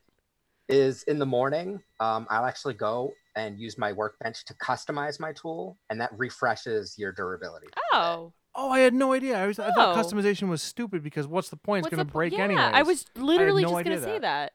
And then I use so it it has the color bar at the bottom. I think there's like eight or nine colors for Yeah. a tool, and that's how I can tell how long I've had that tool. Is Oh. okay. I'm on oh. I'm on day seven of this tool. If it breaks, I don't feel bad. That is such a good idea. Oh my god, I just got so excited. Oh I'm gonna start doing that. That's such a cool idea. That is amazing. Billy, you are you are both crazy and amazing all at the same time. But So, then so like I said, I'm very anal Yeah. about how I do things in this game, and that and that's just how it has projected. But that's so great because then you know, because like my thing is like, okay, if I build a shovel and then I'm using that for a few hours, and then I build a fishing rod and use that, like I don't know. I love the idea of starting fresh every day. Yep. Everything is at the same level. Yep. Fuck I'm gonna yeah. totally start doing that. I love that. Fuck idea. yeah. I was like, what's Yeah. the point of customizing a tool? What's gonna Yeah, fucking well- break? So I thought Why? the same because I was like, because I was like, oh, you can customize your tool. Can I have like a shamrock shovel? That would be awesome. That would. And then it was like a green handle, and I went. And then I accidentally realized because I was getting close to the end of a shovel, and I was like, "Oh, I'm gonna customize it just so I can see what it looks like." And I did, and then it didn't break. That's so cool. So then I just kept doing that, and then I was like, "Gotcha."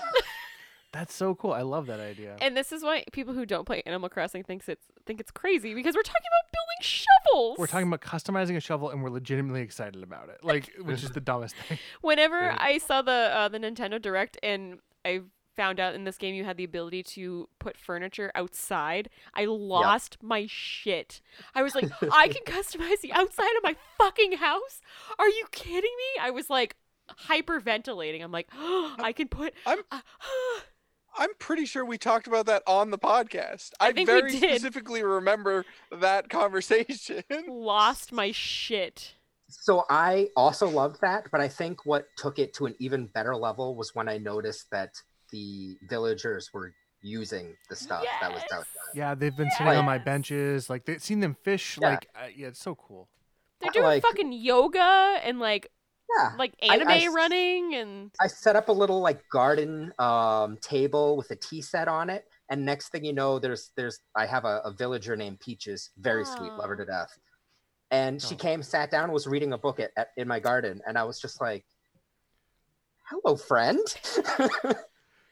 It's so it's so awesome. Like the like Tiffany was just saying, like the the level of personality that they've given to the animals. Like Mhm. watching them like walk around. You catch a fish, they clap for you now. Like they you used to do that. see. Okay, I- it's been a while since I played. It's so. fun because I've played Animal Crossing more than Dwight. So like Dwight's like, "Oh, you can? Did you know you can do this?" I go, "Yeah, it's you've been able to do that since." like I'm the one who knows more about Animal Crossing than Dwight, and it feels good sometimes. I'm like, "Oh yeah, you've always been able to do that," or like Yeah, you've been able uh, to. do- yeah. Yeah, you, you get to do the um push up I your get to go the, glasses um, and and, Actually, and uh, uh, excuse me. I, it- I don't know. You do a really good nerdy Dwight fuck me. impression. Uh, I don't know. I don't. I haven't heard it in a while, but um, I, ha- I I have to be inspired. It, ki- you it- get to do that to Dwight. I can't force it. and it's great because I get to learn something. Like it's it's a win win for everybody. Yeah, but I don't mansplain it to you. That's a very ta that was a very tasteful way of saying that, Dwight. It's, it's great. I love learning things about games. It's I get annoyed when Dwight's like, "Don't forget, you can do this," and I'm like, "Oh yes, I, know." I tell Tiffany that you can hold down B to run in Mario, and it's the end of the world. no, because Dwight Dwight doesn't mean to be condescending, but he's very condescending. I- I'm sorry. It's like he's like watching me play a game, and he's just like, it's like the backseat driver where he's just like gripping the ta- like, he's like, "Oh, don't forget, you I'm- can hold down B to run," and I'm like, "Oh I- yeah, I guess I didn't know how to do that." So I actually like. Uh, this is gonna be a weird segue. Ooh, I I- feel like we we should finish this conversation before I I say what I was about to say. Animal Crossing is great. Go play it. Yeah, we, we'll be talking about Animal Crossing for a long time. Um, the event was uh, most people the uh, the consensus is it was bullshit. The uh, the Easter event, most Yep. people didn't like it. I much preferred the swag that you got from the cherry blossoms. I'm very sad that it was so um, low. I did the only one that I didn't get that I really wanted was the lantern. Um, I got the rock with the cherry petals in it, which sounds so stupid, but it looks beautiful, and I love it. And I got uh, I forget what the other one that I wanted really badly was. Clearly, it wasn't that important. you want a lantern? I have a lantern, and I would love, I yeah, I I'll, I'll, I'll g- get you something, but that'd be great. how about a hammock? Oh yeah, I'll trade you a hammock for a lantern. Perfect. Barter Hammock system. lantern trade, barter system. Um, they they they stacked multiple events on top of each other. Nintendo did, which is a little bit bullshit. So one of the ones they did was uh, it was called the Easter event or Bunny Day. Bunny Day. Um, and so this guy came to your town, which was a he was a nightmare. Like he just His looked, he was he was a nightmare shark. Like it's Zipper? insane. His name is Zipper, Is it, Zipper wait, is T it Bunny. Zipper? Zipper's been around for a couple games though. I realize, but Oh. he's like exceptionally nightmarish in this one. I think. yeah, he is. Uh, He's- like he's really it's like an scary. animal in a bunny suit, and it's just creepy. Um, so he comes and he does the Easter Easter event, which puts eggs all around your town. So you hit a rock, eggs come out. You hit your tree, eggs come out. So that's a wood egg and a, and a stone egg, and you find one buried. It's an earth egg. The biggest bullshit was the fish eggs uh, or water eggs. So you'd be fishing and you'd catch an egg. Nintendo thought in their infinite wisdom that they should stack a fishing tournament on top of this event. So you're fishing for real fish in this thing that you're paying in-game money for. It's not a lot, but you're still paying in-game money to do and the, you need to catch X amount of fish in a certain time limit and you're catching eggs instead and the eggs do not count towards your fishing It limit. was. So it's like super bullshit. And I, that was my biggest issue with it. okay. What does Alex want to talk about now? Yes, Alex. segue. Uh, what? Oh, I had I had a segue where uh, it was a bad segue. Well, this is even worse now, so why don't you do it? yeah. Yeah. So um, I don't even want to talk about what I was going to talk about Oh. anymore. So Why is it going to cause a fight? no, at this point, I'm I'm past it. Oh. Um, uh, so you know, I've I've talked about stuff. Billy's talked about stuff. Tiffany's talked about stuff. Dwight, what have you been up to? Oh. I'm very tired. Um, I have not had a lot of free time. Um, I, I've been able to make a little bit here and there. And um, when Animal Crossing first came out, that first weekend, uh, my work still hadn't super ramped up. Um, uh, where I work, I, I'm still considered essential, and we are uh, creating ventilators for the world right now, which is a very important thing to do. Uh, and I'm on the training team, and so I am creating training content for the people who are going to be building ventilators. So I have been at my computer for eight hours a day for the last Three weeks. Yeah, mm, yeah, mm, three weeks. Three So- weeks. It was March when I when I started, and I haven't had you know a day off. And I, I'm wah wah wah whatever. I'm very lucky to be working. I'm very lucky to be doing what I'm doing. Uh, so I, I've been playing a little bit, couple things, mostly Animal Crossing, but I've actually recently started going through Bloodborne again. I don't know if anyone here has actually played the Bloodborne uh, game.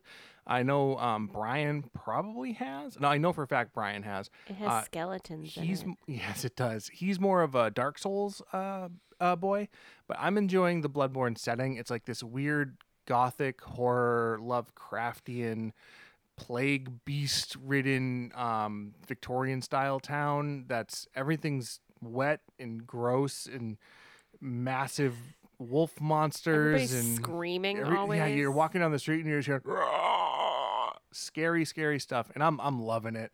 Uh, it's I I've played it like once or twice before because it was on uh, free on um, PS Plus, and I have recently gone back into it, and I've gotten further than I did the last couple of times, which has uh, been fun. This is one of those games. It's like you were talking earlier, Alex, about like games that are, are difficult. This game is brutally hard. Um, it's super unforgiving in terms of like if something touches you, like that's a third of your health bar gone. If it was the wrong attack, it's like two thirds of your health bar gone. You only get like you have very little room for error in terms of like the things that are attacking you, and there are all these like gross, disgusting zombie werewolf men, and it's yucky, but it's fun, and that's what I've been I've been up to. Most people know Bloodborne. I, It's yucky and fun.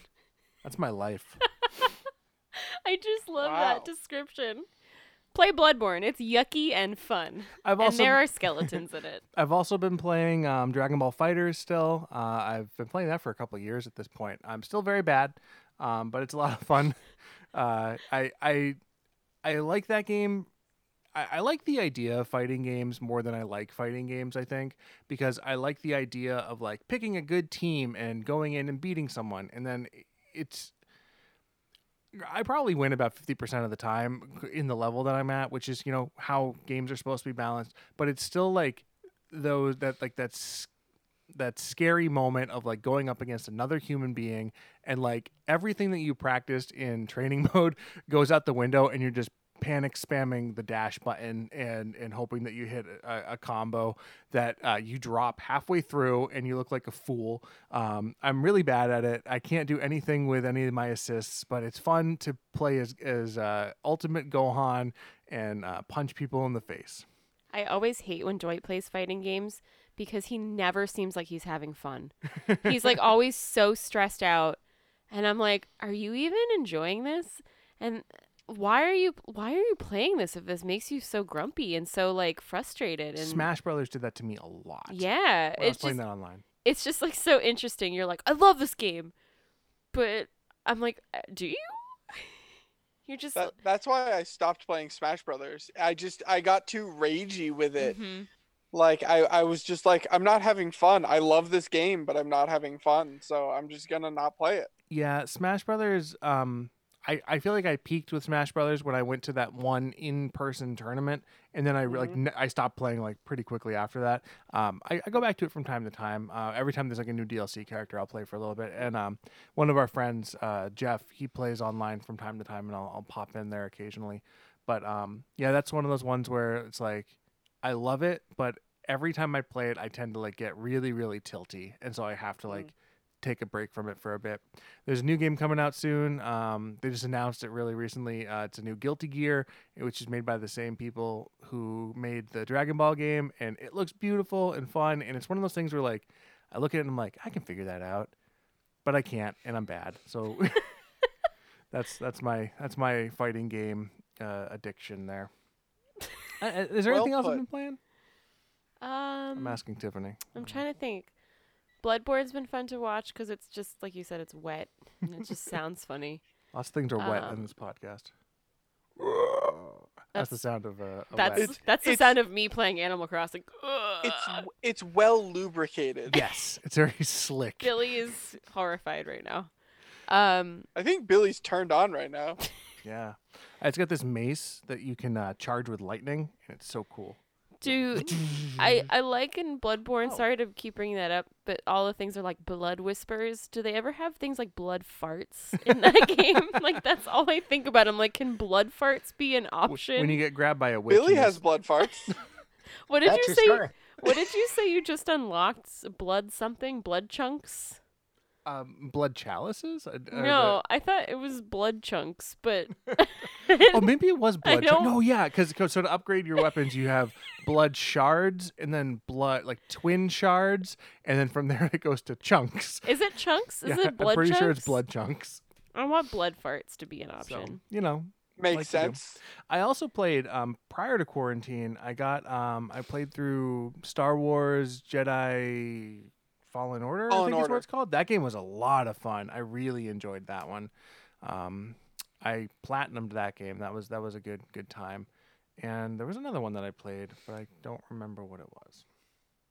It was great. Cool story. I don't think there's been anything else. It's Um, yeah. That's what I've been up to. What?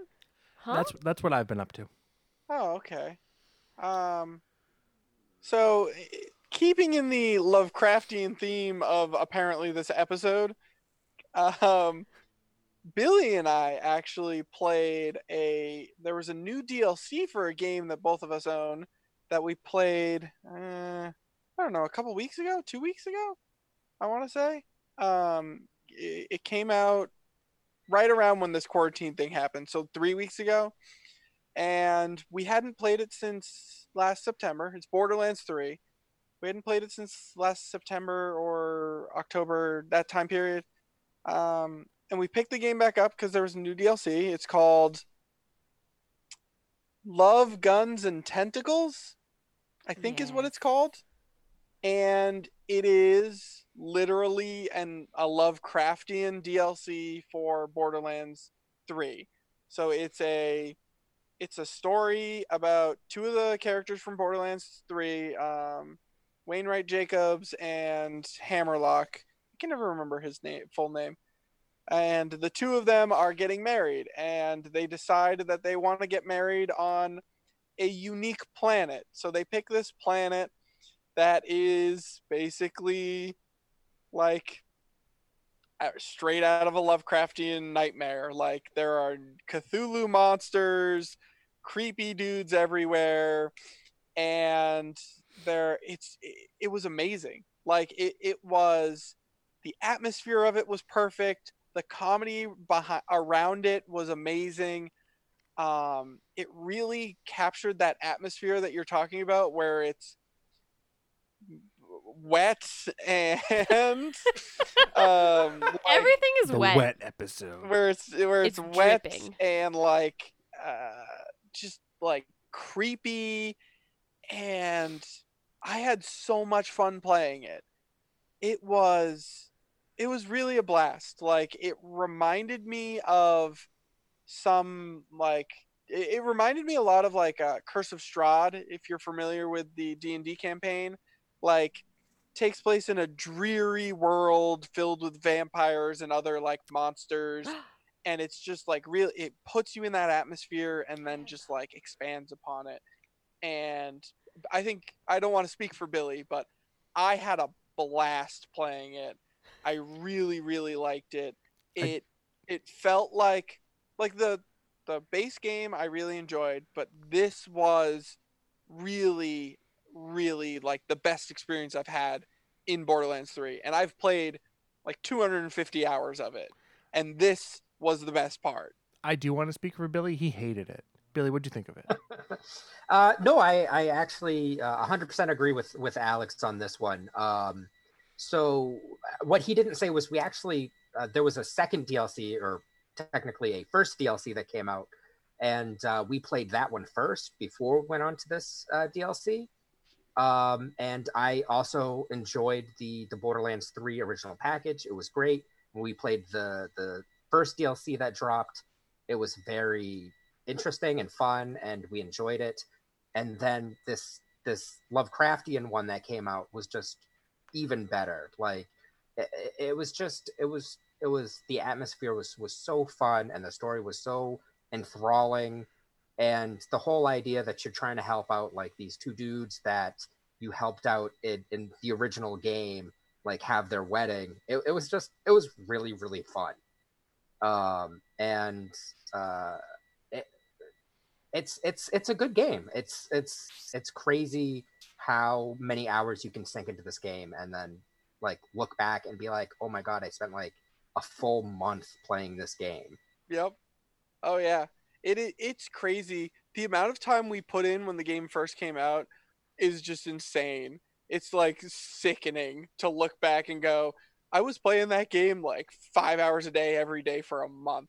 Like it was like I, I like I I've always loved the Borderlands franchise. I know uh, Dwight didn't finish. You started playing through you did one. You beat one. Yeah, I Did you- can I completely beat one, including all the DLC. I started on the pre sequel, and I Yep. didn't get that far in it. And I think part of that was because you know too much back to back for me. Um, and I'd already played the pre sequel, like the first like ten hours of it, so I didn't even get Yep. past what I had played before. So I just kind of burnt myself out on it. I've I've always loved Borderlands. Um, I I picked up Borderlands One right before Borderlands Two came out because all my buddies were replaying it because they were like Borderlands Two.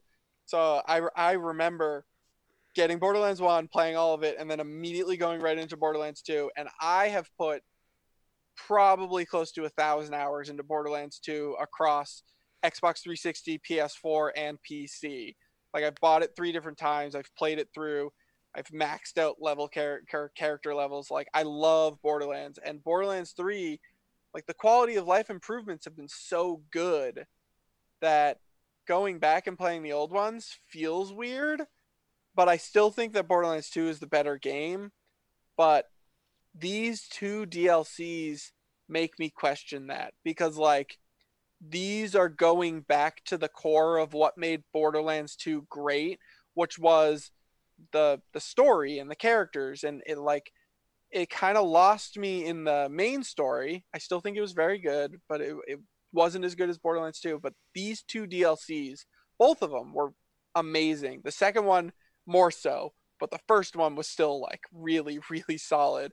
And playing those two again or made me like excited to play Borderlands again. And now I've been I've been playing like every day for a few hours at least a day, just getting back into it.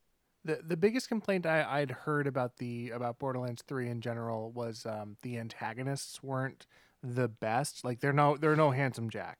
So do you Yeah. think that's why the DLCs are landing a little bit better for you because they're focusing on the side characters that you interacted with throughout the game and, Um, and elevating them?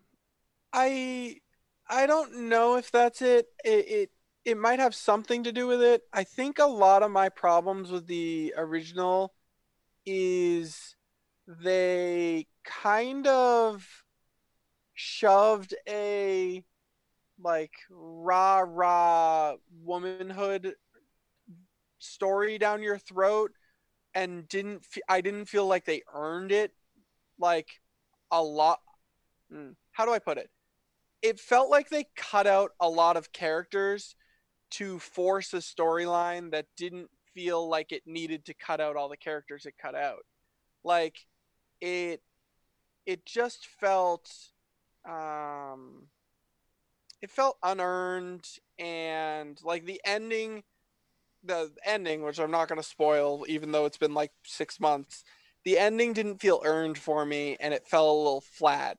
Was it one of those things where like they knew what the ending was that they wanted to get there, but they didn't let the characters grow organically to make it yeah i think i think they knew that from the from number two there was like a big character moment that everybody loved and they built off of it in perfect ways to give other characters big character development and they kind of wanted to redo that.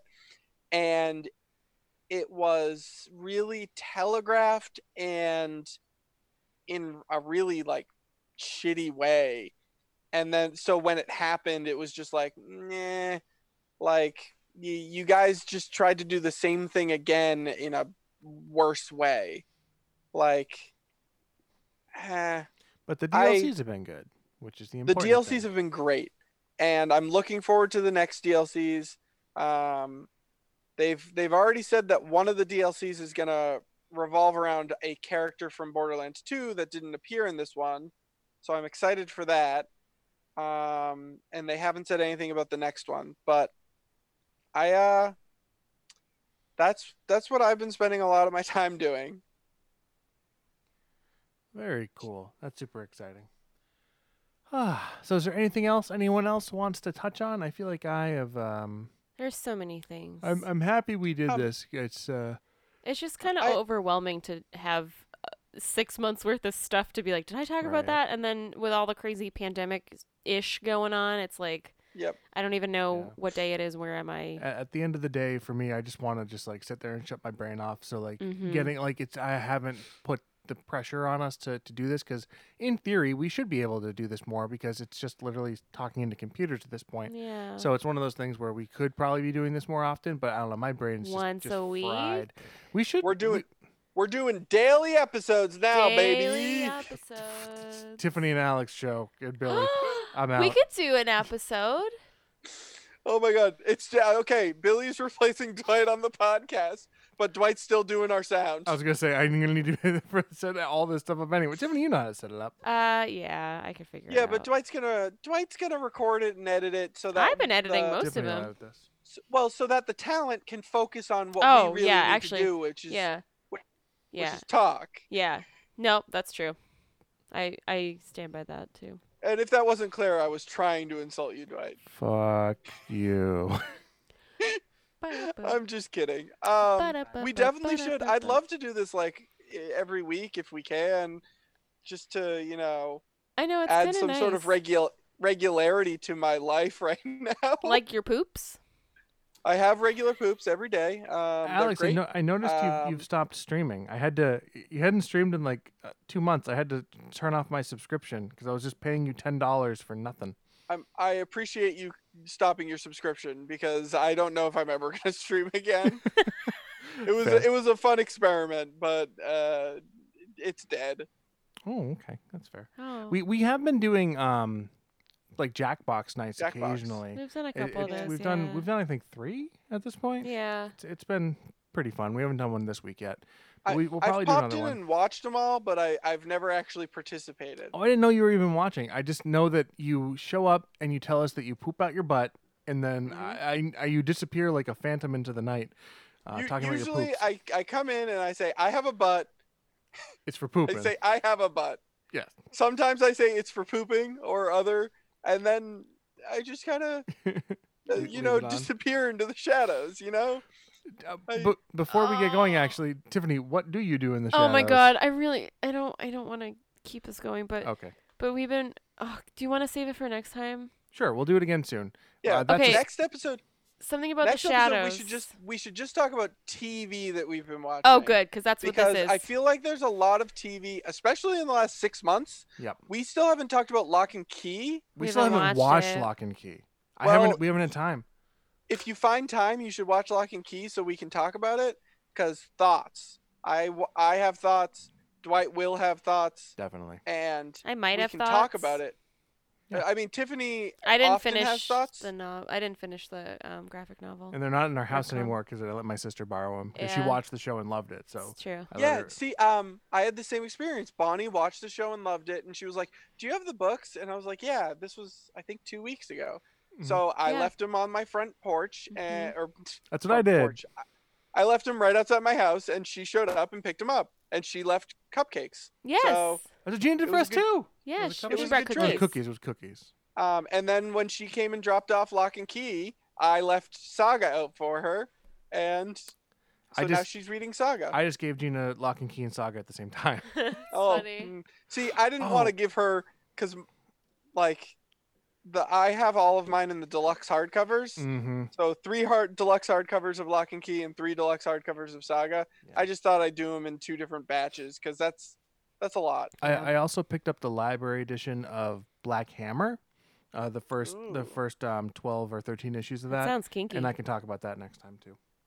Yeah, we definitely have uh, stuff to talk about, and do. maybe we can we can have Billy back. Billy's or, always you know, invited, and if anyone else wants to join, yeah, we can get Brian to join as well.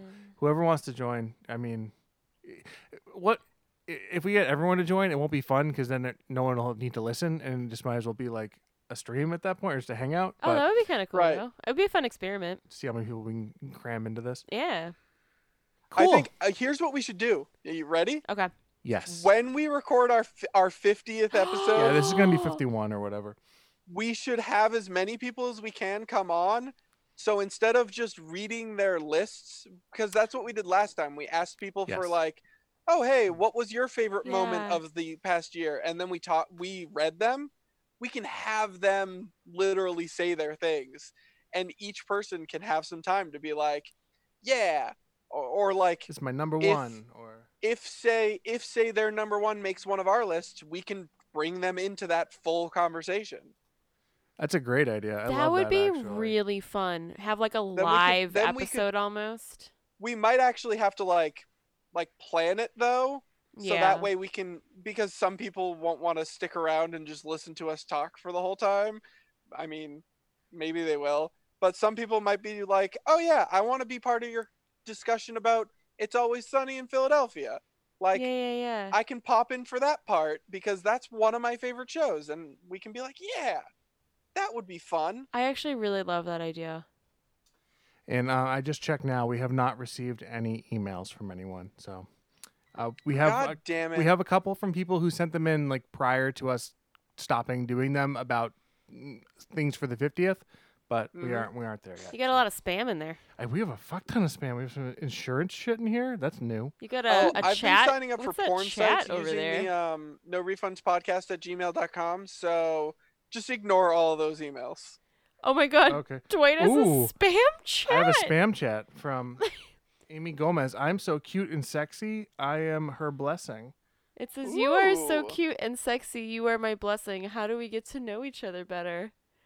And Well my then. body is definitely telling me that it wants to be pressed against yours, comma badly. You guys want to go to this Wait, exotic massage? Wait, last one. I just got out of the tub and I'm soaking wet, wishing you wishing to wear here to make you the same way.